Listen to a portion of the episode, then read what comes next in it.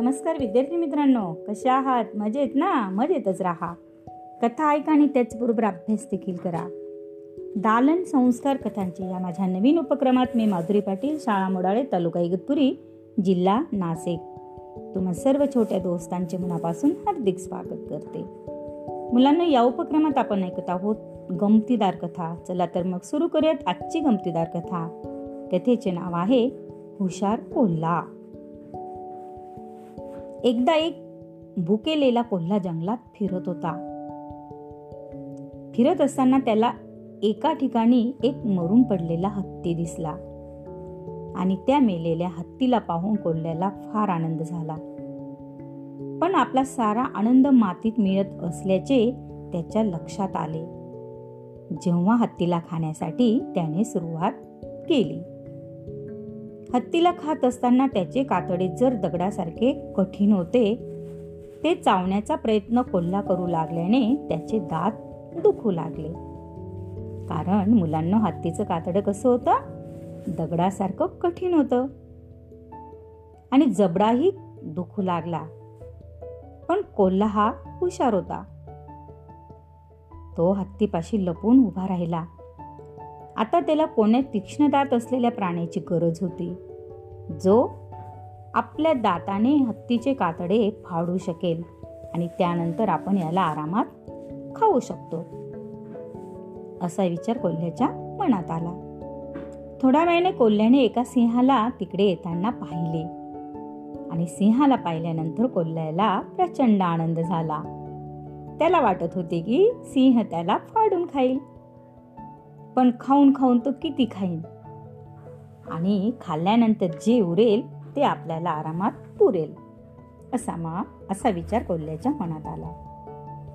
सिंहाजवळ येताच कोल्ह्याने सिंहाला वंदन केले आणि म्हणाला महाराज आपल्या स्वागताला मी इथे उभा आहे. मी या शिकारीची इथे राखण करीत आहे जिच्यावर आपला पूर्ण अधिकार आहे. जोपर्यंत आपण हे खात नाही तोपर्यंत मी याला शिवलोही नाही आणि शिवू शकतही नाही. असं बोलल्यानंतर सिंह कोल्ह्याला म्हणाला मूर्ख कोल्हा तुला माहीत नाही का? आम्ही या जंगलचे राजा आहोत. तेव्हा आम्ही मेलेले प्राणी कधीही खात नाही. आम्ही आमची शिकार स्वतः करतो आणि मगच खातो. असे ओरडून सिंह तिथून निघून गेला. थोड्या वेळात एक लांडगा तिथे येताना दिसला. त्याला पाहताच कोल्ह्याच्या लक्षात आले की हा तर फार हुशार आहे. जर याने हत्तीला खायला सुरुवात केली तर तो आपल्या संपूर्ण घरादाराला इकडे बोलावून घेईल आणि सारे लांडगे मिळून हा हत्ती खाऊन टाकतील. आपण मात्र उपाशीच राहू. आणि म्हणून या लांडग्याला आपण पळवूनच लावले पाहिजे असा विचार कोल्ह्याच्या मनात आला. वा! आज तर खूपच मजा येईल. हत्तीकडे पाहत लांडगा म्हणाला मित्रा मजा बिजा विसरून जा. ही सिंहाची शिकार आहे. तो आत्ताच याला मारून आंघोळ करायला निघून गेलाय. आणि मला सांगून गेला की तो येईपर्यंत मी याची राखण करावी. कुणालाही याला खाऊ देऊ नाही हे ऐकल्यानंतर लांडग्याने जसे सिंहाचे नाव ऐकले तसा तो तिथून पळत सुटला. चला हा व्याप तर गेला. कोल्हा आपल्याशी हसत म्हणाला. लांडगा तर तिथून निघून गेला. आणि मग तिथे एक चित्ता आला. चित्त्याने आपल्या दातांनी हत्तीचे कातडे फाडून खायला सुरुवात केली.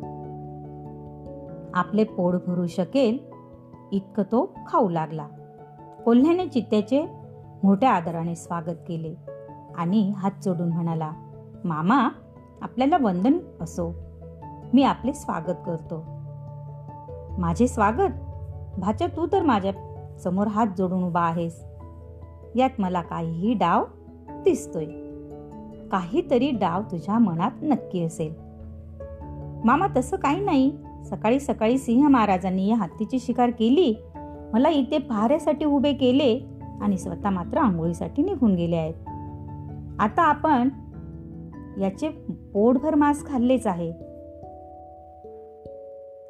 मी इथे उभा राहून सिंहावर नजर ठेवतो.